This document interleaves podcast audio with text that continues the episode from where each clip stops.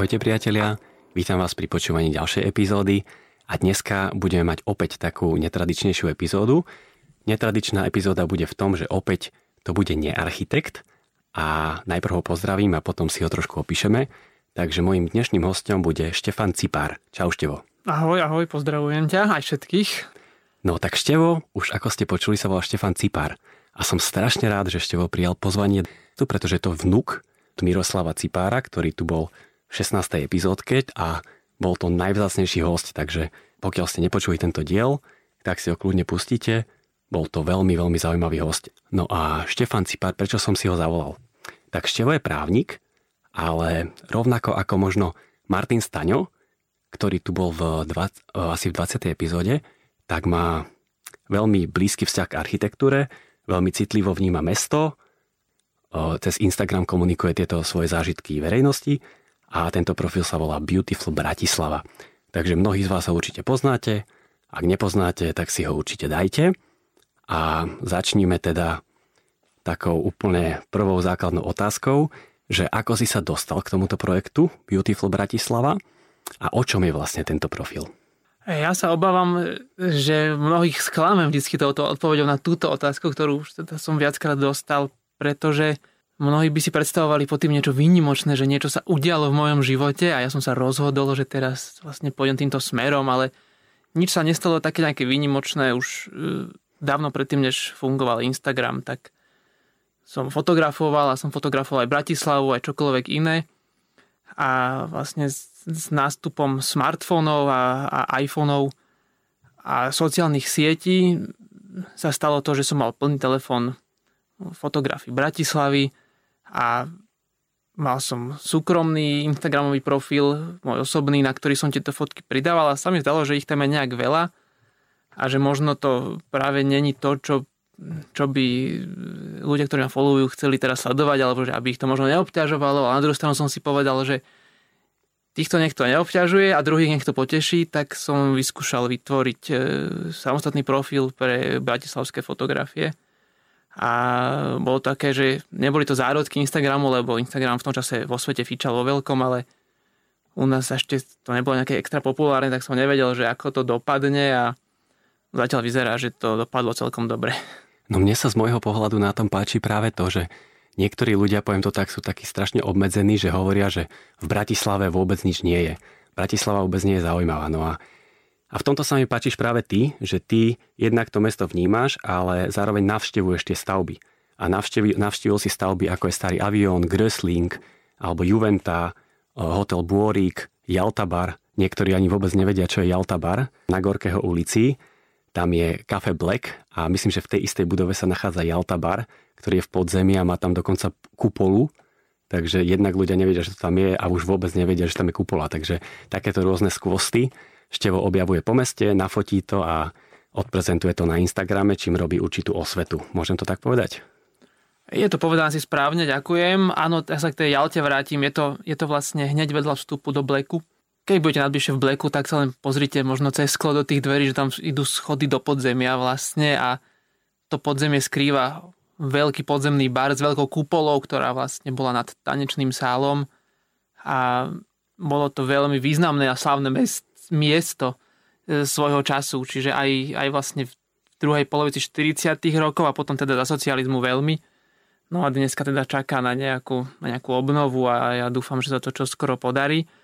A teraz sa ešte vrátim k úvodu tej, k tej otázky, že, že mnohí hovoria, že v Bratislave nič nie je, alebo že alebo tu nevedia nič nájsť pekné. Ja sa, ja sa na tých ľudí vôbec nehnevám a práve by som im rád ukázal, že tu niečo je a že, že to aj nejako vyzerá, pretože mnohí, mnohí majú denne tie svoje trasy a ani z nich nevybočia. Že ráno sa zobudia a e, z Petržalky sa prevezú autobusom cez most do mesta, vystúpia, idú do roboty a potom maximálne idú niekde na pivo a sa nastúpia do toho istého autobusu na tej istej zastávke a sa odozú tým istým mostom naspäť a, a proste roky možno vidia stále to isté, lebo buď sa im nechce, alebo nie sú ochotní niekam ísť ďalej. Prípadne by stačilo mať aj oči otvorené alebo pozerať sa okolo seba. Keď ideme tým autobusom, tak neskrolovať mobil a nepozerať si vtedy ten Instagram, a, a Facebook alebo čokoľvek iné, ale stačilo by sa pozerať okolo seba alebo prípadne občas ja odporúčam naozaj zmeniť trasu. Že síce chodievame z toho istého domu do tej istej roboty, ale tých tras môže byť milión a ja to veľmi rád robím, že ja skoro každý deň nejakou inou trasou sa pohybujem a vtedy sa dá objaviť to veľa zaujímavého. No a rád by som sa opýtal rovno k tomu Jaltabaru, že to je nejaká vec, ktorá je schovaná. A teraz tým, že je schovaná, tak ako ty k týmto projektom prichádzaš? Hej, že kde sa tie projekty nachádzajú a ako sa do nich dostaneš? Skús nám k tomuto niečo povedať. Je to veľmi rôzne, ako sa do jednotlivých lokácií alebo budov alebo miest dostávam. A z prvotí to bolo obťažnejšie, pretože ťažšie som presvedčil ľudí, aby, aby ma niekde pustili a vypytovali sa, na čo to potrebujem a prečo a na čo fotiť a už nejaký Instagram, ale čo to je. A tak som si to akože musel obšlapať a, a, a naozaj sa veľmi snažiť, aby som sa niekde dostal. To musím povedať, že vždycky som sa stretol s ľuďmi, ktorí to nakoniec pochopili a mám dobrý úmysel. Ale dneska to už je naozaj e, ľahšie vzhľadom na ten počet followerov, ktorý mám, pretože každý z nás má prístup niekde inde a, a, a mnohí z mojich followerov mi sami už ponúkajú tieto zaujímavé miesta a, a či by som nechcel prísť tam a oni majú kľúče od toho alebo vedia vybaviť tamto. A takže na mnohé miesta sa, sa tak dostávam tak, že už mám taký akože list a niektoré sú dôležitejšie aktuálne pre mňa, niektoré menej dôležité. Samozrejme všetky typy sú pre mňa veľmi dôležité a ďakujem za to aj týmto. A i mi ten Instagramový účet priniesol veľa nových kontaktov, vďaka ktorým som sa teda sa dostávam na miesta, kde sa bežne dostať nedá. To mi prípada, však s Adamom Štechom sa poznáš, nie? Lebo ste boli spolu v tom Jaltabare. Poznáme sa, ale iba tak, my sme sa vtedy stretli v, tom, v tej Jalte prvýkrát a on teda v Bratislave odvtedy nebol. Ale, ale áno, poznáme sa. Že on má taký príbeh, že nevedel sa dostať do jedného belgického domu, nevedel zohnať kontakt, nič a tak iba hodil na Instagram, že či náhodou niekto nepozná majiteľku a tá sama majiteľka mu napísala na tom Instagrame, že dobrý, že ja som majiteľ, ja sledujem váš profil a že kľudne dojdite, ja vám dám kľúče. A on takýmto spôsobom sa k tomu dostal, ona mu dala kľúče, on tam prespal v tej vile. Čiže toto je tá sila tých sociálnych sietí. Áno, to, to môžem určite potvrdiť, tá sila sociálnej siete je obrovská naozaj a som za to vďačný aj za, aj za tú dôveru ľudí, lebo to, čo hovoríš ty, že naozaj, že kľúče a prespať, tak toto sa mi konkrétne nestalo, ani som to od nikoho nežiadal, ale mám pocit, že ľudia aj v dnešnej dobe sú dôverčiví, čo ma teší, pretože e, minulý rok takmer celý čas som fotil knihu, ktorá vidie o odlažbách, asi tak možno neskôr dostaneme. X krát som bol prekvapený, že keď, keď som niekde niekomu zaklopal na dvere alebo zazvonil a vysvetlil som mu, že o čo ide, predstavil som sa, povedal som, že na čom pracujem a že čo by som potreboval. E, spomeniem príklad na, na Gröslingovej ulici, jeden dom, ktorý má keramický obklad na fasáde. A keďže to je pomerne úzka ulica, ja som sa potreboval dostať asi do druhého tretieho poschodia do domu oproti. A Julia ma čakala dole, e, Julia aj ten historička, s ktorou e, knižku pripravujeme. A viem, že Julia, vieš čo, ja sa skúsim dostať do nejakého bytu, že snáď ma niekto pustí. A ja som v priebehu 10 minút bol v troch bytoch. Aj na prvom, aj na druhom, aj na treťom. Že ja som tí ľudia, ja som im zaklopal a oni, že nech sa páči, poďte ďalej, samozrejme a tam niekde ma ponúkli, tam akože ľudia majú pocit, že sa ako keby sme sa jeden druhému odcudzili alebo, alebo tak, že už si tak nedôverujeme, ale mám pocit, že pokiaľ zachováme nejakú takú elementárnu slušnosť e, k sebe, tak e, ešte stále to medzi nami funguje, takže popri tejto práci bratislavskej a na knižke som vlastne zistil, že aké to je fajn stále medzi ľuďmi a že a tak potešilo ma to. Áno, a teda jedna vec je, a to není ten najdôležitejšie, že ma niekde pustili, aby som, alebo mi niekde otvorili dvere, aby som, aby som to ešte konkretizoval, ale e, u mnohých tu ľudí sme sa dozvedeli naozaj podstatné a takmer najzaujímavejšie veci z tých daných lokalít a nehnuteľností, pretože to boli mnohí, boli pamätníci, alebo to boli deti ešte pôvodných majiteľov bytov, čiže e, dali nám informácie, alebo dali mi informácie, ktoré by som inde nikdy nezískal. Určite, tu by som iba trošku doplnil, aby to zase nevyzeralo, že ten tvoj profil je iba o fotografiách, tak vôbec to tak není, pretože profil Beautiful Bratislava je o tom, že sú to pekné fotky, ale sú doplnené o text a práve o tú vecnú informáciu, v ktorej ja sa dozviem pomaly viacej, alebo mi to tak kontextuálne ešte viacej zapadne ako ten samotný obrázok, ktorý možno, že aj poznám. Áno, pod, pod každým postom je taká stručná informácia, ale to, k čomu ty asi smeruješ, je, je tá forma stories, s ktorou, hej, s ktorou komunikujem hej. s followermi posledné dva, možno tri roky. A áno, sa mi to veľmi teda osvedčilo, ale to, mám pocit, že to je populárne, pretože na podklade tej fotografie e, doplním to o pár faktov, ktoré som zistil buď za pomoci aj Julie z nejakého archívu, alebo som to aj našiel sám, alebo alebo mi to niekto povedal na mieste. Mám pocit, že to není ani veľa, ani málo, teda čo sa, dozvedel som sa to z reakcií na tieto stories, že, že je to taká, tak, taký akurátny obsah na, to, na, na tú dobu, ktorú žijeme, že presne toto tak asi potrebujú ľudia o tom vedieť. Pozor si to, je to nejakých 30-40 slajdov tých stories, to, to možno vyjde na nejakých 5, 6, 7 minút pozerania, čiže každý možno si večer nájde v posteli alebo kde, keď, to, keď scroll Instagram tých 5-6 minút na to si to pozrie a niečo sa dozvie, takže z toho mám radosť, že, že toto ide.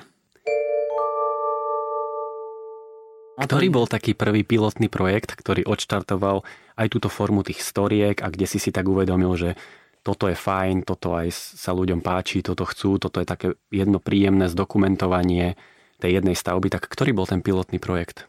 Úplne prvá séria Stories bola v Istropolise ktorý vlastne už dneska polo ne, neexistuje. Nie, že polo neexistuje, no neexistuje. E, a vtedy to bolo, neviem, neviem, čo ma to vtedy napadlo, ale, alebo tie, bolo, bol to čas, možno to bolo pred tromi rokmi, keď vlastne tie stories vôbec Instagram zapol. E, lebo tie stories tu nie sú od začiatku a vtedy sa dalo len postovať, nedalo sa, ne, nedalo sa dávať nič iné e, na Instagram, tak a vtedy doš, došli tie stories a som to vyskúšal, lebo tak e, vtedy sme dostali s Adamom Berkom, sme sa dostali do Istropolisu už vtedy zavretého, tak nám to bolo umožnené a to bola moja posledná návšteva, ale jedna z takých posledných aj fotonávštev vôbec Istropolisu, bohužiaľ.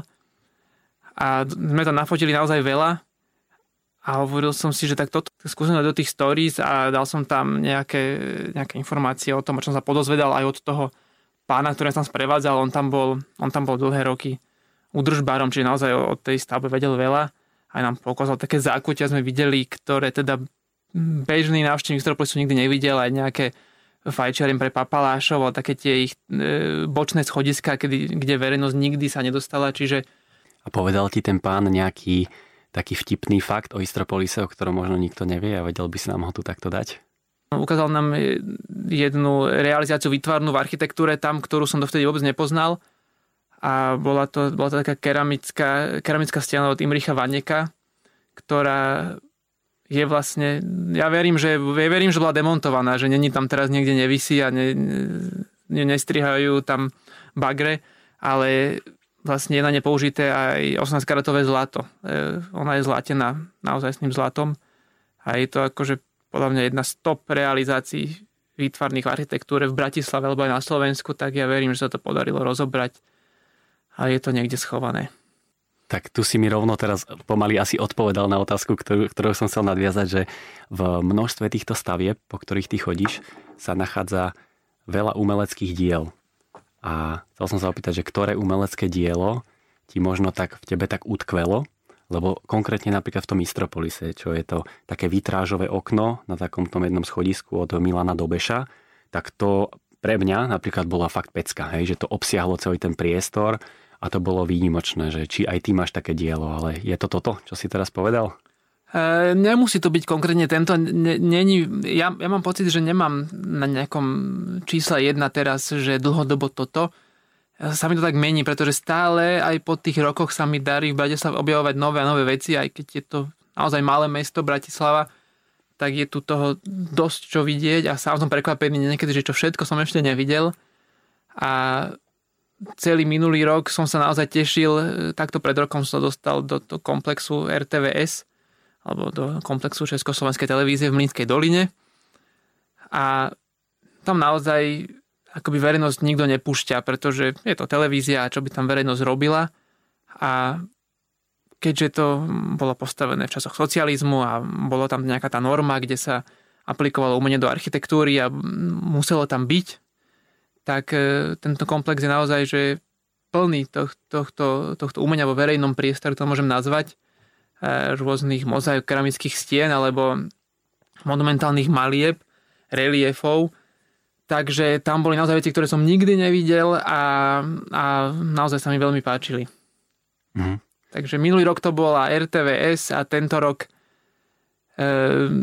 v posledný mesiacom bol napríklad e, v Juvente, kde sú tiež výborné veci, ale e, sú tam naozaj, že fantasticky zachovalé interiéry ešte z toho konca 80 rokov. A je tam fungujúci bazén, podľa mňa taký akože jeden z posledných pôvodných v Bratislave. Je tam také, také, také veľké, veľké dielo v tom bazéne, na ono je také veľmi farebné, až, až prehnane podľa mňa, alebo až prekopivo farebné. A je to na smaltovaných tabuliach, čiže oni vlastne asi že nehrdzávajú, preto to je smalci, tak laicky myslím.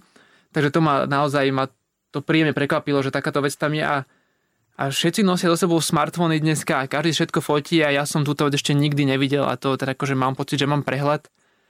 A plus mi tam ešte ukázali ďalšie asi 3 alebo 4 veci. A o jednej som e, vedel, že by tam mala byť a nevedel som ju tam nájsť. Ja som sa ich pýtal a hľadali sme, hľadali sme a bolo to skryté za takým hlupým reklamným banerom, Čiže mnohé tieto veci ľudia akože neberú ani, že to je, že to, že, že to je nejaká hodnota, nič, ale že čak to schováme pod tú reklamu, že čo by to tu bolo, nejaký kovový relief nejakých detí, že koho to zaujíma, no ale ja to beriem, že to teda tá nejaká hodnota je. Čiže do Juventy si môžem ísť zaplávať, keby som chcel dneska? E, treba si tam pozrieť určite, kedy sú hodiny pre verejnosť, ale sú tam hodiny pre verejnosť a áno, každý, kto by si chcel to, toto veľklepé dielo v Juvente pozrieť a zaplávať si pri tom, áno, môže, prosím, pozrite si e, ich e, webovú stránku a kedy, keď, sa, keď môže ísť verejnosť, tak tedy tam chodte a toto je neplatená reklama. to je úplne to je veľmi dobrá reklama. Lebo ja som tam bol asi pred dvomi týždňami v nedelu a celý areál bol zavretý, takže mm-hmm. asi je to skôr cez týždeň, nie? Asi cez týždeň, asi cez týždeň mm-hmm. je to. No a vieš čo, dlhšie som rozmýšľal, že by som sa ťa veľmi rád opýtal na nejakú stavbu, v ktorej si teda bol, aj si ju tak odprezentoval pomocou tých stories a vybral som si Avion, čo je teda stavba storočia, a je to výnimočný bytový dom na americkom námestí, ktorý bol postavený v roku 1932. To znamená, že už 90 rokov tam ten dom stojí a dokonca by som povedal tak škaredo, že je lepší ako niektoré súčasné bytové domy, ktoré sa dokončia, dokončili nedávno. Takže aj keď nemáme obrazovú prílohu, že sme iba v podcaste, tak skús nás previesť teraz tým aviónom, že, že čo tam je všetko zaujímavé, čo si tam videla, tak nás príjemne namotivovať na to. Lebo je to presne o tom, že ja každý deň chodím okolo, nejako na mňa tá stavba pôsobí, ale vo vnútri môže ukrývať oveľa viac. Tak poď. No, myslím si, že teda avión je výborný výber, pretože je to určite opravnenie, opravnenie, že to je stavba storočia naozaj to výnimočné, výnimočný počin a áno, zvonka to zvonka možno nemusí na každého pôsobiť nejak úžasne. Je to posledných 5-7 rokov zateplené, musím podotknúť, ale zateplené pod, pod dohľadom pamiatkového úradu, čiže je to ako mm, veľmi šetrne celé spravené a nejak to nezmenilo charakter tej budovy, čiže to, to sa naozaj teším a architekt a, a celá stavba určite predbehli tú dobu, kedy sa to realizovalo, teda 30. roky o, o niekoľko desať ročí a ako hovoríš, tak áno, aj mnohé stavby dneska sa nechytajú kvalitou na, na celý avión. E, je tam, e, aj tam sa nám podarilo, opäť sme tam boli s Juliou, e, podarilo sa nám rozprávať s dvomi, s dvomi obyvateľmi, aktuálnymi obyvateľmi avionu, ktorí stále tam bývajú a ktorí sa tam narodili, obidvaja títo ľudia, ale nie sú to nie sú to žiadni tínedžeri, sú to ľudia v dôchodkovom veku, čiže e, narodili sa tesne po vojne a ich rodičia tam vlastne v tom čase už bývali, čiže sú pôvodnými obyvateľmi aviónu a naozaj pospomínali na úžasné veci, že už že v tej dobe, totiž to každý, kto ide okolo aviónu, tak vidí, že ten parter je urobený tak, že sú v ňom prevádzky dole, e, čo malo veľmi zaujímavú funkciu a možno nie každého napadne totiž to tie prevádzky zarábali aj dodnes zarábajú na chod celej budovy. E, a vlastne stále všetky tie prevádzky sú majetkom e, obyvateľov e, obytného bloku Avion. Čiže nie sú v súkromných rukách, ako by sa mohlo zdať, ale všetky, všetky tieto prevádzky, ako napríklad Kafe Trieste, alebo, alebo Spústa, alebo Mesiar, lekáreň, platia, platia nájom čo výrazne, výrazne pomáha celému domu obyvateľov s fondom a čiže to, toto nastavenie, že parter patrí obyvateľom si myslím, že je úžasné a ten parter treba nejak zásobovať. A celý, celý avión je podpivničený, dá sa vlastne prejsť po pod celý avión ako keby dookola, ale pod zemou. A kedysi ešte v tých 40., 50., 60. rokoch tam stále fungovala vlastne taká mini železnica, taká kolajová súprava.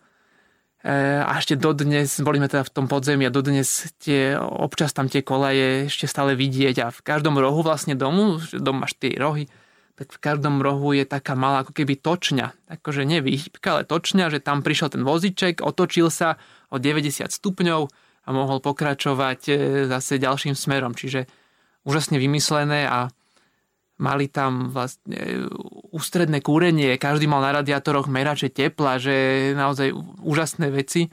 Výťah tam fungoval pre, pre obyvateľov fungoval bežne a pre návštevníkov tak, že bolo treba hodiť mincu do toho výťahu a ten výťah vás odviezol, kde bolo treba. Že naozaj úplná budúcnosť e, si myslím, že... A teda ešte v, v Avion má dva vnútrobloky. V jednom je, v jednom je také mikrobasketbalové ihrisko, sa dá si na kož, ale, ale je to, mám pocit, ako keby taká rekvizita, lebo nemajú to obyvateľia radi, lebo hrozne sa to ozýva v tom, v tom vnútrobloku, tie údery e, lopty o zem, čiže e, keby si tam niekto išiel zahádzať na 10-15 minút, tak asi by ho potom odtiaľ vyhnali. A v druhom vnútrobloku veľmi krátko, ale bol detský bazén. E, čo bolo, čo bolo vlastne e, pôvodným zámerom architekta, aj sa, to, aj sa to realizovalo.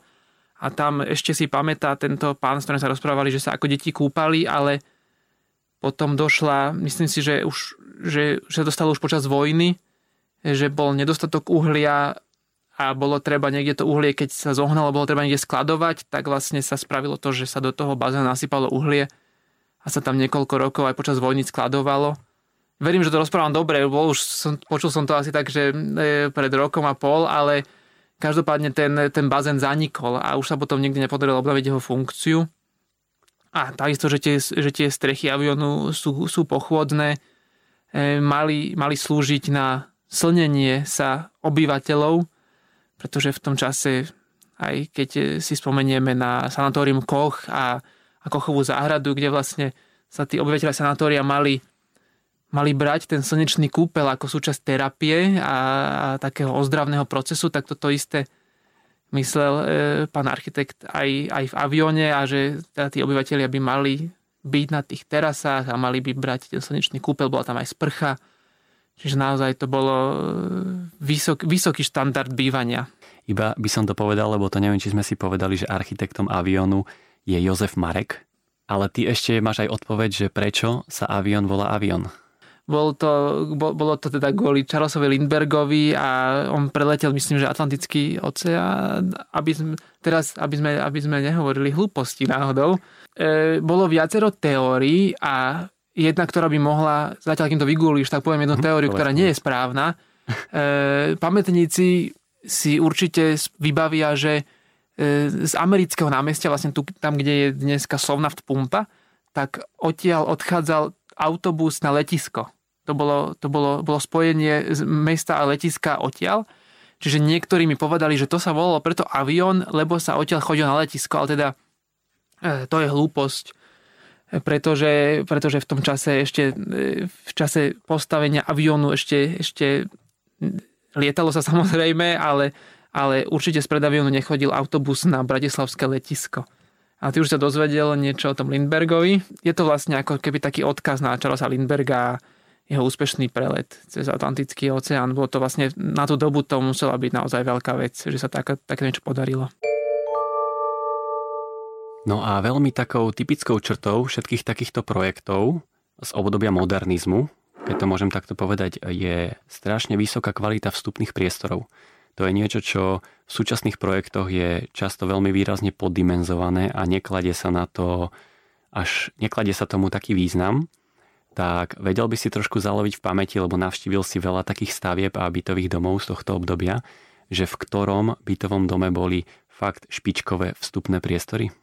teda s poukazom na to, že za posledný rok som navštívil asi 140 alebo 150 domov v širšom centre alebo v centre Bratislavy za účelom fotografovania knihy o dlažbách, tak som naozaj videl veľa, veľa vstupných priestorov a môžem povedať, že v okolí Palisát a, a Tolsto, ako je Tolstého ulica a, a, a Fráňa Krála, prípadne Štefánikova, tak naozaj za tými dverami, e, kde by si niekto povedal, že áno, tak tam začína dom, že no a čo, tak keď sa tie dvere otvoria, tak e, je to vlastne, je to taký malý palác, že že keď človek do toho domu vstúpil v tom čase, alebo aj dnes, lebo mnohé, mnohé sú v tak dobrom stave, hoci nezrekonštruované, alebo aj zrekonštruované, že sa človek cíti, ako by sa prenieslo tých 100, 110, 120 rokov do minulosti a naozaj to je úplne, úplne niečo iné, ako, ako sa realizuje dnes. Samozrejme aj dneska sa realizujú stavby, možno spomenúť nejaký downtown alebo tak, kde už sa opäť trošku vraciame k tým k tým vstupným priestorom, kde sa na to dbá, je tam nejaká, je tam nejaká recepcia, je tam nejaký človek. Kedy si to vlastne bolo tak, že možno v mnohých takých domoch aj bývajú, ktorí počúvajú tento podcast. Napríklad na, môžem spomenúť na Štetinovej ulici, tam sú, tam není veľa vstupov na Štetinovej, ale keď človek vstúpi, tak takou istou farbou, ako je natretá stena, tak je zatreté také okrúhle okno. Alebo aj na alebo aj na Sladkovičovej ulici to tak je, že, že vlastne vo vstupe v, tom, v takom, tom, v takom keby príjazdovom, príjazdovom tuneli do, do toho vnútrobloku domu je okno. A to vlastne bol byt domovníka, ktorý býval vlastne na prvom nadzemnom podlaží, na prízemí. A jeho funkciou, okrem toho teda, že sa staral o, o chod domu, tak bolo vlastne, že on vykonával kontrolu nad tým, že kto sa v dome pohybe, kto prišiel, kto odišiel, čo sa potom vytratilo poč- počas socializmu, keď sa postavili veľké domy s malými vstupnými priestormi, vlastne ľudia sa nemali čo stretávať, ľudia sa nemali čo tešiť, mali len rýchlo odísť domov alebo do práce a to nemal byť žiaden luxus, tak mám pocit, že sa to pomaličky vracia do tých e, novších stavieb, kde sa znova zavádza recepcia, možno aj nejaký obklad kameňom sa realizuje, čiže e, ak by bol návrat k tomuto, tak by to bol už návrat k lepšiemu. Preto sa na to pýtam, pretože napríklad eh, v období talianského modernizmu, tak tam boli dokonca také skvosty vo vstupných priestoroch, že tam sa nachádzali sochy alebo svietidla. Tam si mal svietidlo od Lucio Fontana, napríklad to je známy umelec, on je známy tým svojim dielom, že iba je to biele plátno, ktoré je tak prerezané jedným ťahom. To je jedno miliónové dielo. A keby ľudia vedeli, že tu navisí svetlo od Lucio Fontana za milióny, tak vieme si možno predstaviť, čo by sa s tým stalo. No ale to som chcel povedať, že aj takéto diela sa vedeli vyskytnúť v týchto vstupných priestoroch bytových domov. No a teda ne, nebolo to len v Taliansku, alebo tak, ale je to tak aj, je to tak aj v Bratislave a stále sa také niečo dá aj objaviť. Teda, ako si hovoril, že keby ľudia vedeli, akú to má veľkú hodnotu, tak možno by sa s tým niečo stalo. Čiže nebudem ja tu konkretizovať žiadne adresy, ale áno, aj v Bratislave sú mnohé vstupy, ktoré sú obložené drahým kameňom, je tam drahá dlažba, sú tam svietidla, ktoré ešte fungovali, boli to plynové svietidla v tom čase vzniku toho domu. Tá podstata svietidla tam je, čiže, alebo niekedy to je naozaj že kompletné po, po rekonštrukcii, ale aj sochy m, mm, sú v Bratislave stále prítomné. Napríklad, nepoviem kde, mnohí určite budú vedieť, ale je to socha alchymistu od Alojza Rigeleho vo, vo vlastne vstupnom priestore domu ktorá je vyše meter vysoká určite, možno, že aj viac a vlastne víta každého návštevníka.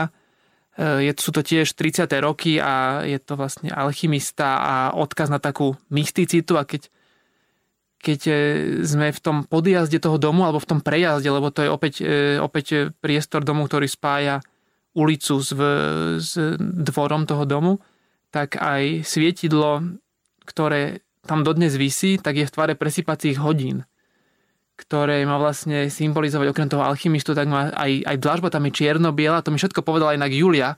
Julia Itina by som teda si nebral nejaké zásluhy ja, ale teda Juliu pozdravujem. E, ten odkaz tam je niekedy oveľa hlbšie, ako sa nám môže zdať.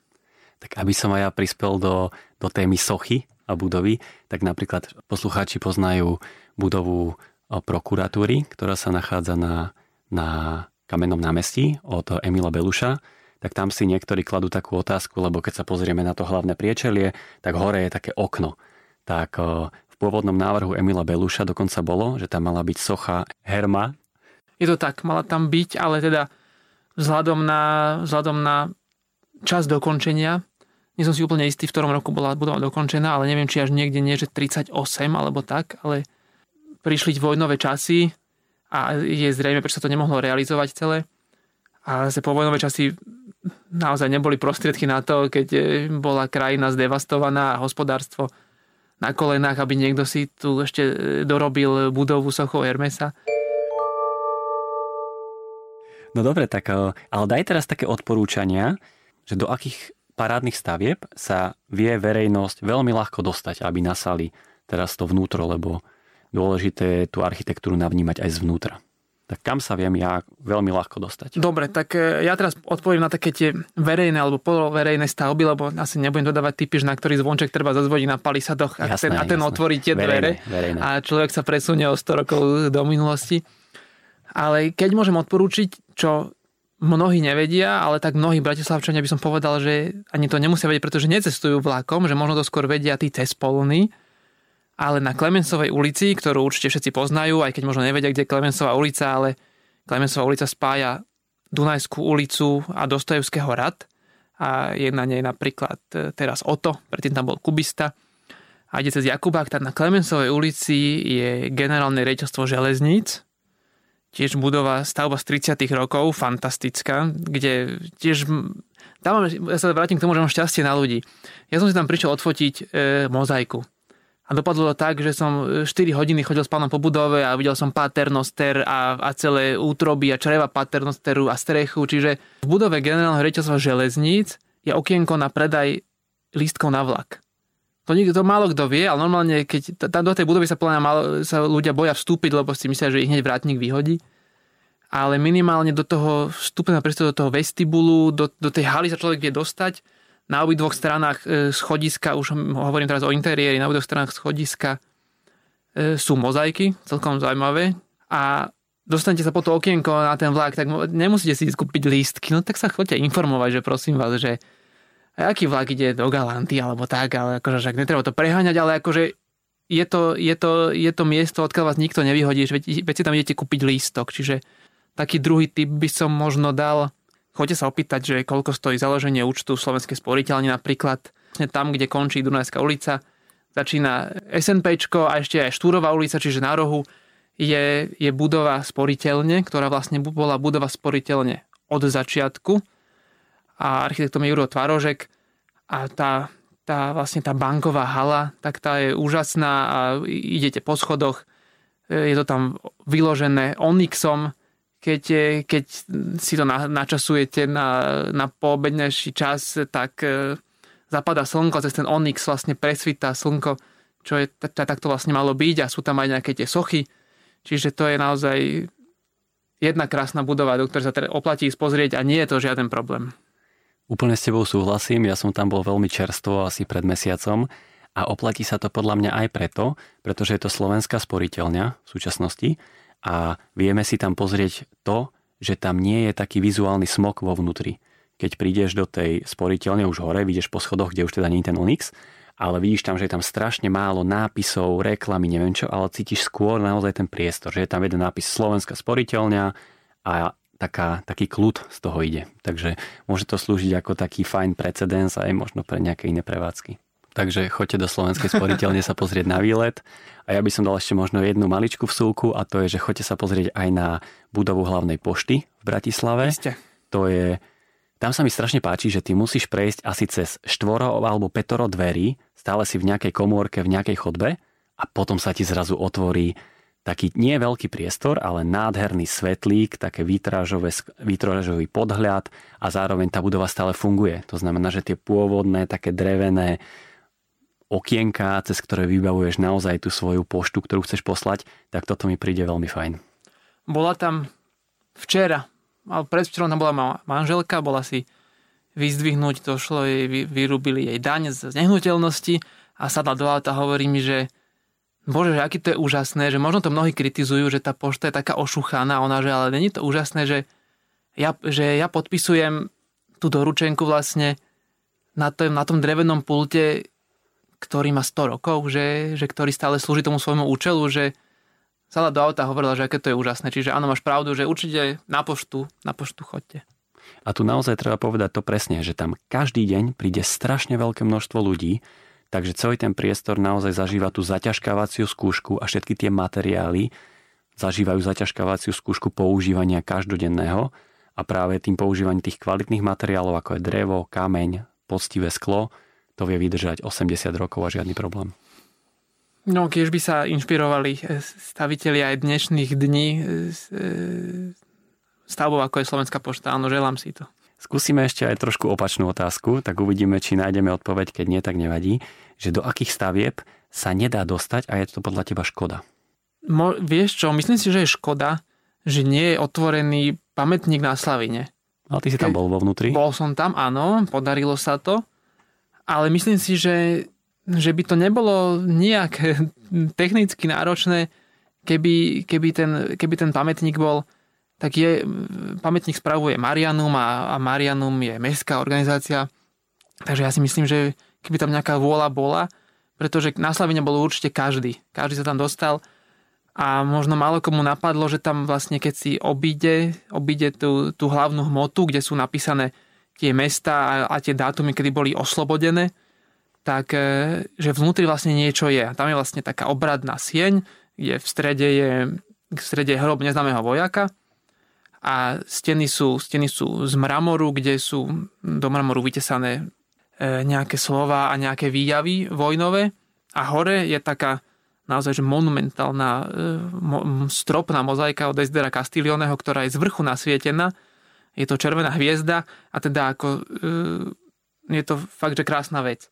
No ale ja neviem, kto, sa tam tak akože dostal, podľa mňa, že málo kto a myslím si, že keby to bolo, nehovorím, že, že to byť otvorené každý deň, že to by, to by možno bolo nerealizovateľné, ale keby to bolo otvorené každý druhý, že by, že by proste bolo zverejnené, že táto sieň je otvorená každý druhý štvrtok, vždycky od 14. do 18 a teda vstup by tam bol regulovaný, lebo však to není niečo veľké, ale ja si myslím, že by sa to ľuďom páčilo a že by sa radi pozreli na také miest.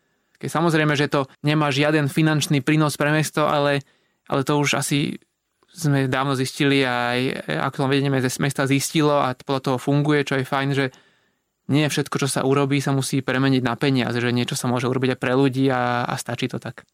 No a ty ako rodený Bratislavčan, tým, že si teda pochodil takto strašne veľa stavieb znútra, zvonku, veľmi citlivo vnímaš mesto, tak vedel by si povedať, že ktoré sú tvoje obľúbené miesta alebo priestory v Bratislave, kam rád chodíš a prečo? Ja sa veľmi rád pohybujem v okolí Palisát a, a Kozej ulice a Horského parku a takéhoto centra mesta. Je to aj preto, že e, mám tam rodinu, máme tam babky, máme tam prababky, syn tam chodí nedaleko do škôlky, nemám nedaleko kanceláriu v meste, takže je mi to také príjemné prostredie, je to vlastne pre mňa aktuálne si najkrajšia, najkrajšia časť Bratislavy.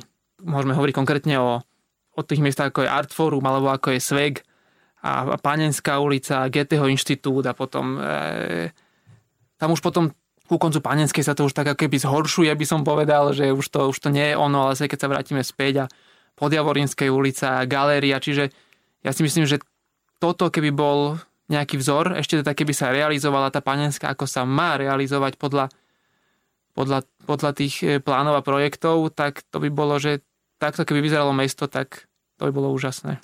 Takže keď je dobrý trh na Panenskej, tak ty si tam hneď pečený varený, hej? Keď je dobrý trh na Panenskej a týmto pozdravujem všetkých, ktorí realizujú dobrý trh na Panenskej a tak ja tam vtedy nie som, pretože je tam veľa ľudí. Je tam naozaj strašne veľa ľudí a tým, že som tam ja každý deň a ráno na tej káve a je to vlastne také prázdne alebo vzdušné a potom sa tam zíde veľa ľudí, čo je super, že na takúto akciu príde veľa ľudí, ja tomu fandím, tak ale ja tam vtedy veľmi nechodím, keď to tak môžem povedať. Že ja tam chodím ostatné dni. Ktoré miesta v Bratislave nemáš rád a prečo?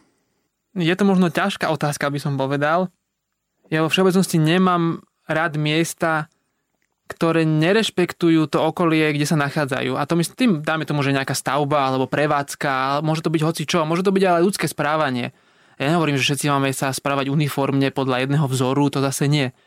Ale na druhú stranu, že e, treba sa aj pozerať okolo seba a, a, a, a vnímať to, kde sa človek nachádza, alebo prípadne niekde niečo realizuje a, a, a trošku aspoň sa nejak minimálne prispôsobiť. A tým napríklad myslím aj výškovú zástavbu, alebo, alebo aj mne napríklad vadia aj ustúpené polposchodia.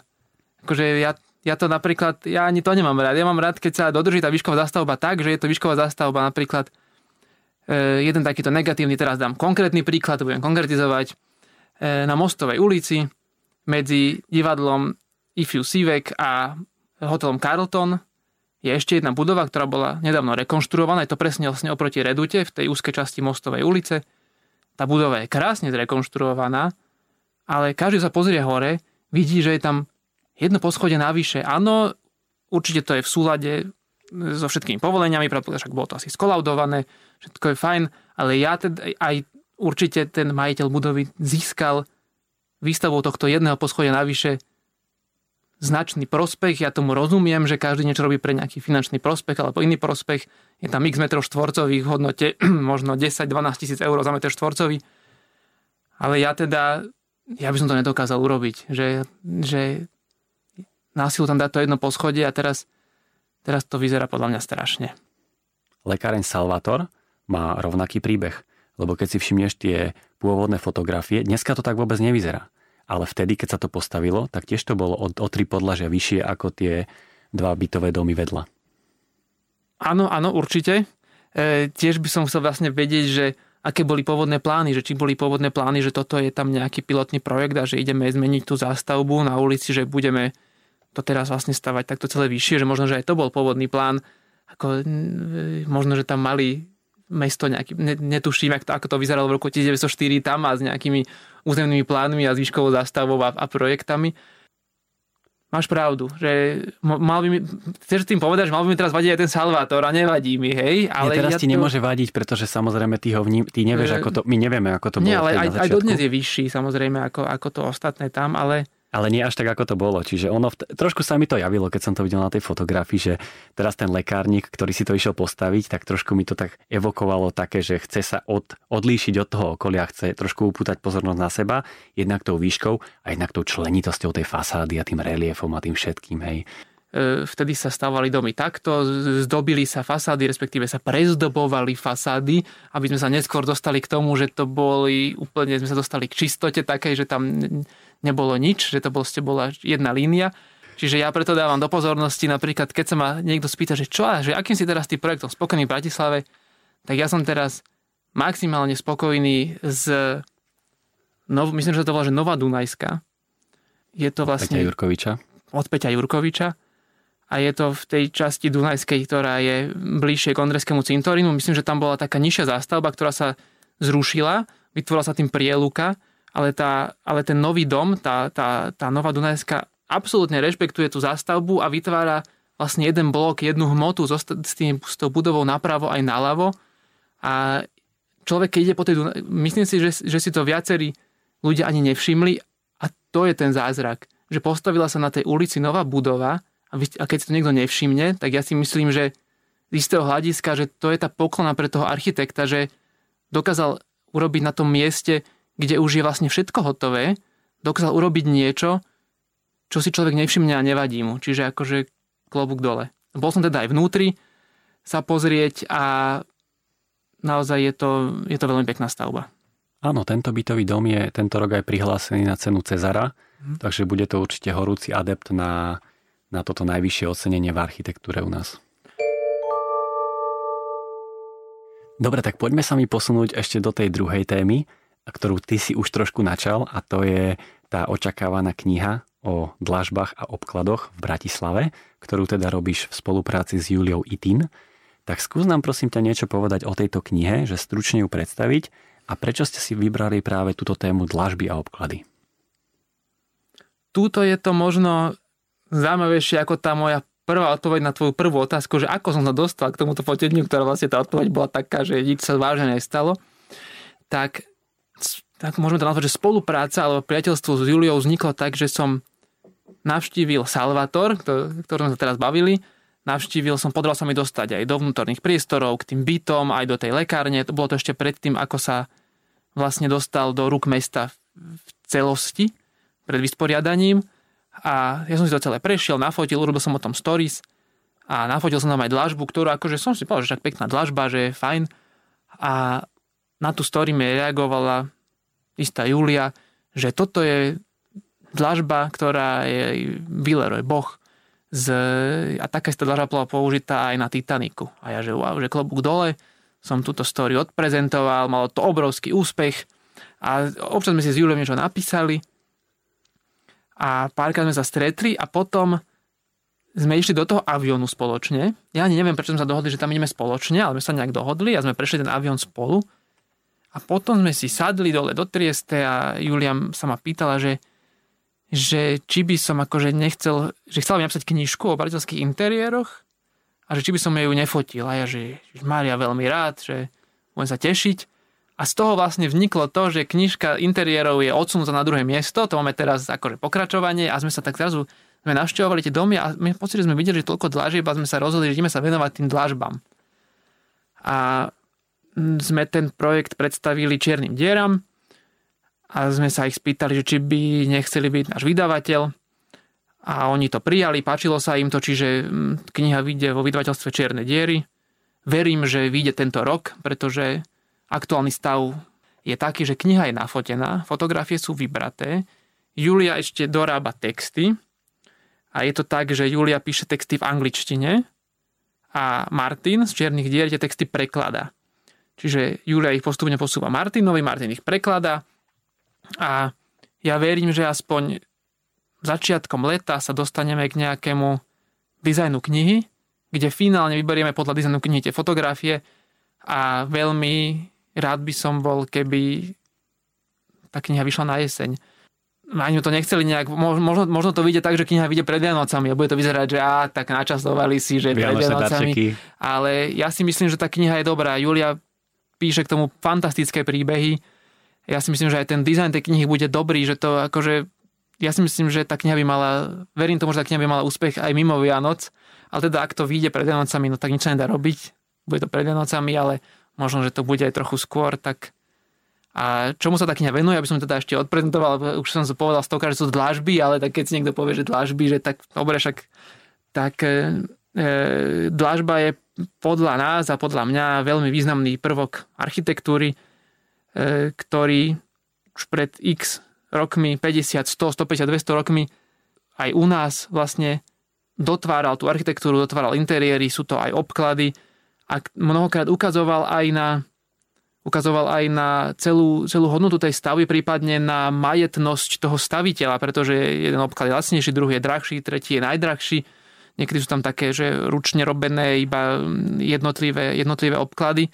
Čiže my sme sa rozhodli venovať s Juliou tejto knižke a bude to, bude to vlastne historické dlážby Bratislavy a obklady asi tak do roku 45 minulého storočia, čiže do vojny.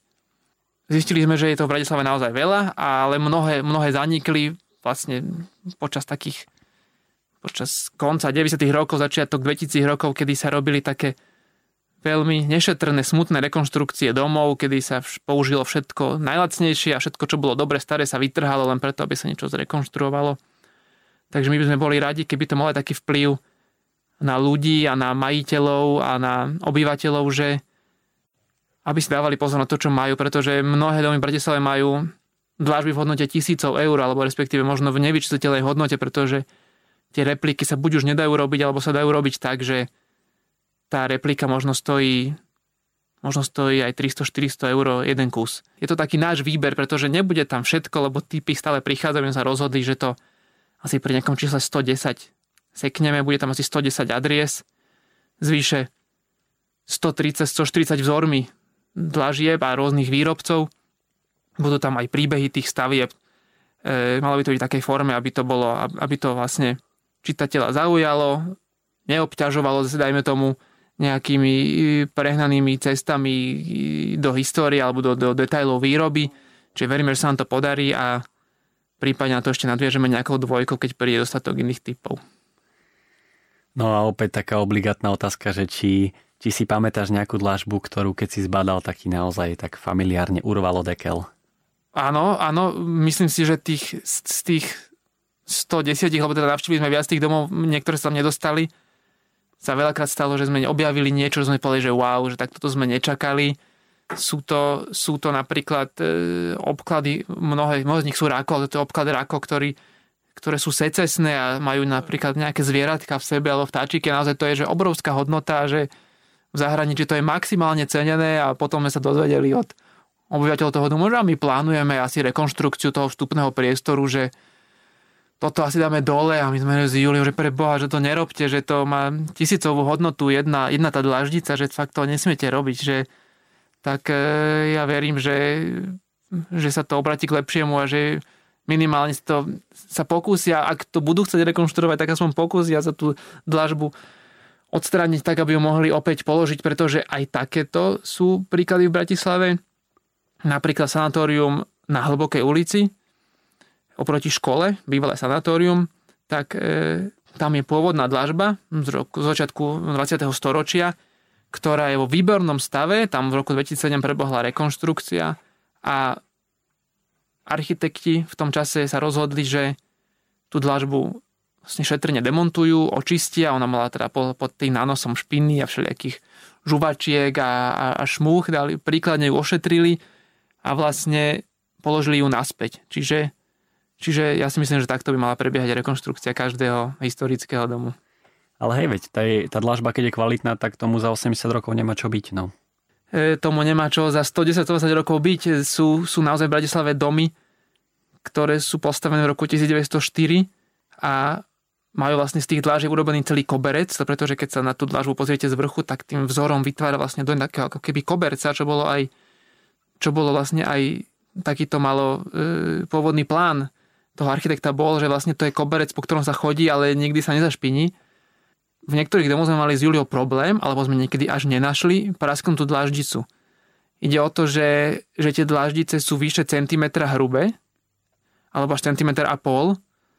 No a tak skúste niekedy ísť do Hornbachu alebo, alebo do nejakých obkladov a skúste tam nájsť dlážbu ktorá je hruba centimeter a pol. Samozrejme sa dá, ale to už je, dajme tomu, že to je rezané z kameňa a už tam cena sa, už, už to je kameň, už to, už to není, už to není dlážba.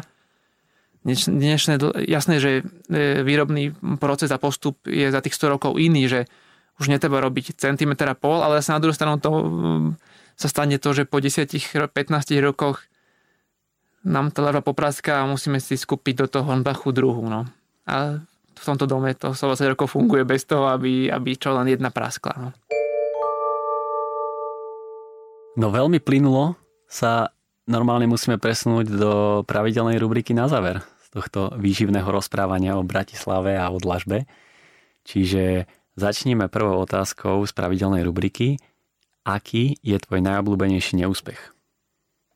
Dobre, aj toto považujem za veľmi ťažkú otázku, pretože nie každý, určite všetci máme neúspechy, ale nie každému z neúspechu vzíde úspech, takže ale aby som to opäť napasoval na nejaké udalosti posledných dní a mesiacov, tak e, naozaj sme sa s Juliou niekedy veľmi stiažka dostávali do, do bytových domov, kde sme sa potrebovali dostať kvôli tej knižke. A my sme boli niekoľkokrát neúspešní, že sme sa vracali na nejakú adresu, ani som nevedel tam nikoho zohnať, sme sa vracali na tú adresu veľakrát a prípadne nám vždy niekto akože ušiel, sme videli, že, že akože odtiaľ vychádza z toho domu a sme ho nezastihli. Ale potom sa nám viackrát stalo, že sme na nejaký tretí, štvrtý krát natrafili na človeka, ktorý, ktorý nás, dajme tomu, že k sebe pozval, alebo nám o tom dome povedal, že tak veľa, že keby sme sa dostali do toho na prvý krát, že by nás tam pustil, dajme tomu poštár, aby sme si to nafotili a bolo by to v knihe, bolo by to fajn, ale by sme sa naozaj že nikdy nedozvedeli tie veci, ktoré, ktoré nám ten dotyčný povedal. Čiže sme si veľakrát povedali, že wow, že tak akože to bolo šťastie, že sme sa vlastne sem minule nedostali, pretože toto by sme vôbec nevedeli a aby nám vlastne teraz niekto nepovedal, že a, a tuto vidíte u mňa v byte, že tuto je pôvodný krp ešte, ktorý tu bol, lebo to si urobil ten byt majiteľ domu, hej, napríklad. A to je vec, ktorá možno nie je niekde publikovaná a tak sa mi to vlastne stalo, by som povedal, že aj že som sa, ja, ja som sa potreboval opätovne vrátiť do jedného domu, kde je to, tá socha alchym, alchymistu dole, pretože sa zistilo, že to mám, nemám nafotené v rave, že to mám proste iba JPEG nafotené a pozme sa potom. Ja, že ja sa tam vrátim, to je v poriadku. A ja som sa tam vlastne vrátil a dostal som sa do bytu na prvom poschodí a zistilo sa, že vlastne v tom byte na prvom poschodí, ktorý obýval človek, ktorý ten dom nechal postaviť pred 120 rokmi, tak okrem toho, že tam je taká malá modlitebňa, tak je tam proste socha Ježiša Krista od e, takého významného e, sochára bratislavského. Čiže to je vec, ktorá, ktorú sa človek nejak inde nedozvie. Čiže zrazu, keby som do toho domu nevrátil, tak by som tam niekoho nestretol, by mi ten byt neotvoril, aby som to nikdy nevidel. Čiže áno, toto môžem z takéhoto neúspechu, že som zabudol si prepnúť foťák na RAV, tak e, som sa tam musel vrátiť a podarilo sa to. Aká je tvoja najhoršia vlastnosť? Akože sám voči sebe si myslím, že málo kedy som spokojný s tým, čo spravím a potom ma to hnevá. Možno, že to hnevá moju manželku doma, že potom, že niektoré procesy mi trvajú dlho, hlavne možno v tej fotografii, keď sa teraz bavíme o tej fotografii, o tej architektúre, tak možno, že vždycky mi hovorím manželka, že ale to, je, to vidíš len ty, že to tam není, že to vidíš len ty, že to je nakrivo, že to nikto nevidí, že prosím ťa, už sa tam nevracaj. Napríklad aj keď sme niekde a že e, fotíme, tak mne a odlepujem z dverí rôzne veci a rôzne nápisy a hydranty mi vadia a akože sú to, sú to bežné veci, ktoré, ktoré tvoria ten denný život a tú ulicu a, a to mesto, ale, ale možno, že som akože perfekcionista niekedy to je asi aj na úkor toho, ako by to malo byť. Možno, že to je až moc. Na toto by som zareagoval tak, že mali sme tu taký zaujímavý názor od Katky Jegrovej, ktorá tu bola uh, pár epizód pred uh, tebou a ona hovorila to, že architekt, ona je teda architektka, že, že prečo by si architekt nemal sám navrhovať dom pre seba pretože práve on tam potom vidí všetky tie chybičky a nedokonalosti a vlastne každý deň sa na to pozerá a môže byť na konci dňa nešťastný, keď má takúto vadu, že je, je taký perfekcionista. Takže že preto by si si mohol dať napríklad navrhnúť dom od nejakého iného architekta, čo naprvu nedáva zmysel, ale tak aj toto môže byť nejaký dôvod, hej, keď... Áno, iste, iste takí architekti sú, ktorí si nechali navrhnúť iného architekta. Sú, sú, a je ich dosť. A je ich asi dosť, ale zase je u nás aj dosť architektov, ktorí si urobili vlastné domy Čiže oni to vedia najlepšie, že, že, že ako to je, že tam vidia tie nedokonalosti, ale ja si myslím, že to nie je len myslím si, že to nie je len o, o tých architektoch, myslím si, že to je aj napríklad môj otec hovorí, že človek si nepotrebuje postaviť ani nie, že dva domy, lebo v tom druhom dome vychytáte muchy z toho prvého, ale potrebuje tri domy si postaviť a až ten tretí je naozaj dobrý, pretože v tom prvom vidí množstvo chyb, ktoré sa stali a, akože, a naozaj, že napraviť to trvá až tri domy. Takže tak teraz nám veľmi kontinuálne odpovedz, že či byt alebo dom. Aktuálne byt. Prečo? Aktuálne ja sám, ak hovorím za seba, lebo tak každý si vyberie, že čo mu je bližšie, tak ja som ako dieťa vyrastal v byte, potom ako tínedžer sme sa presťahovali do domu a takže vyrastal som aj v dome, čiže viem porovnať aj dom, aj byt a teraz aktuálne bývam v byte. Nehovorím domu nikdy, nie, že nie, neskôr si to viem predstaviť, ale aktuálne by som sa nazval takým mestským človekom, že by som, ak sme hovorili o tej lokalite, palisády a tak a, a Kozia a to mesto, čiže ja si viem skôr predstaviť e, život tam. To je ináč zaujímavá odpoveď, to ma veľmi zaujímalo, pretože práve vo vzťahu k tvojmu detkovi, pánovi Miroslavovi Cipárovi, ja som bol v jeho dome, ty si tam samozrejme strávil podľa mňa x prázdnin, hej, a je to veľmi zaujímavý dom od architekta Havaja. A, ale ešte zaujímavejšia vec pre mňa bola, že, že som sa ocitol v dome plnom umenia a plnom kreatívnej nejakej činnosti a to na človeka vplýva úplne inak, ako keď sa ocitneš teraz dobre v kvalitnom dome od kvalitného architekta, tak toto je ešte taká nadstavba pre mňa. Čiže preto ma zaujímalo, že, že teba určite aj ten dom nejako ovplyvnil už len tým, že to bolo také zaujímavé blúdisko, tie priestory boli všelijaké, menili sa a tak.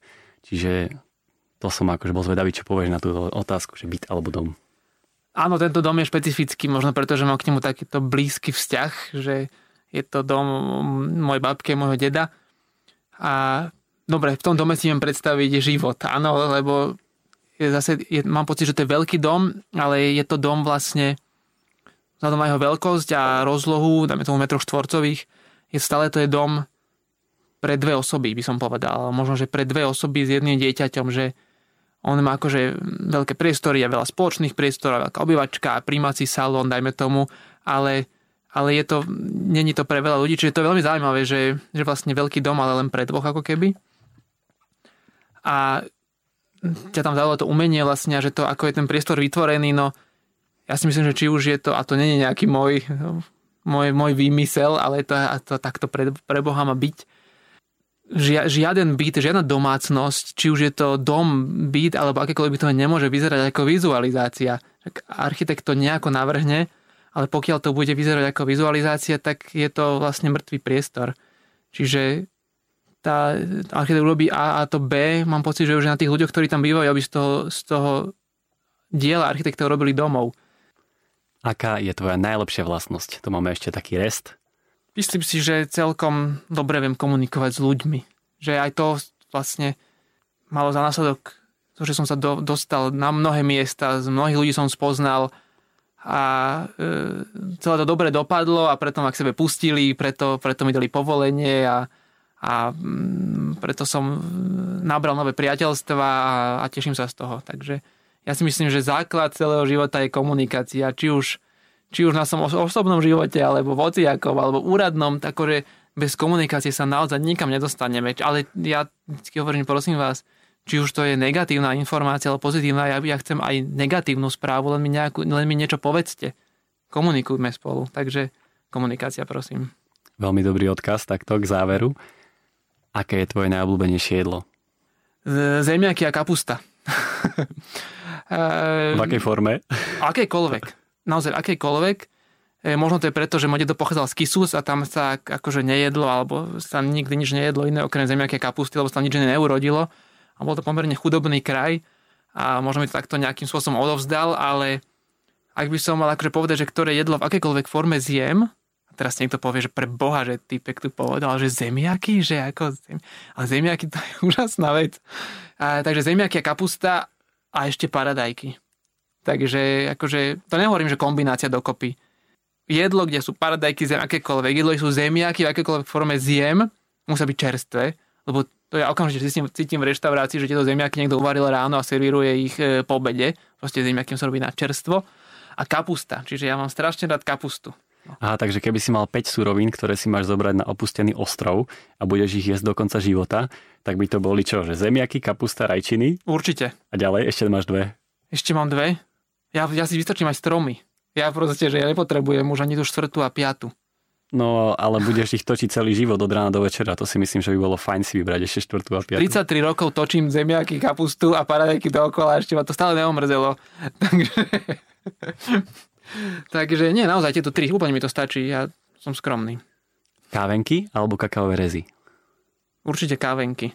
A máš aj nejaký dôvod, či len tak od srdca si dal? Od srdca, od srdca. Ja, si, akože, ja som si kakaové rezy asi nikdy nekúpil ešte. Ale akože viem, viem, ako to sú. chutí, viem veľmi dobre, ako, ako to chutí, ale keď dojdem do obchodu a treba mi kúpiť niečo takéto, tak si kúpim určite kávenky. Dobre, tak eh, po natáčaní ti odovzdám kávenky.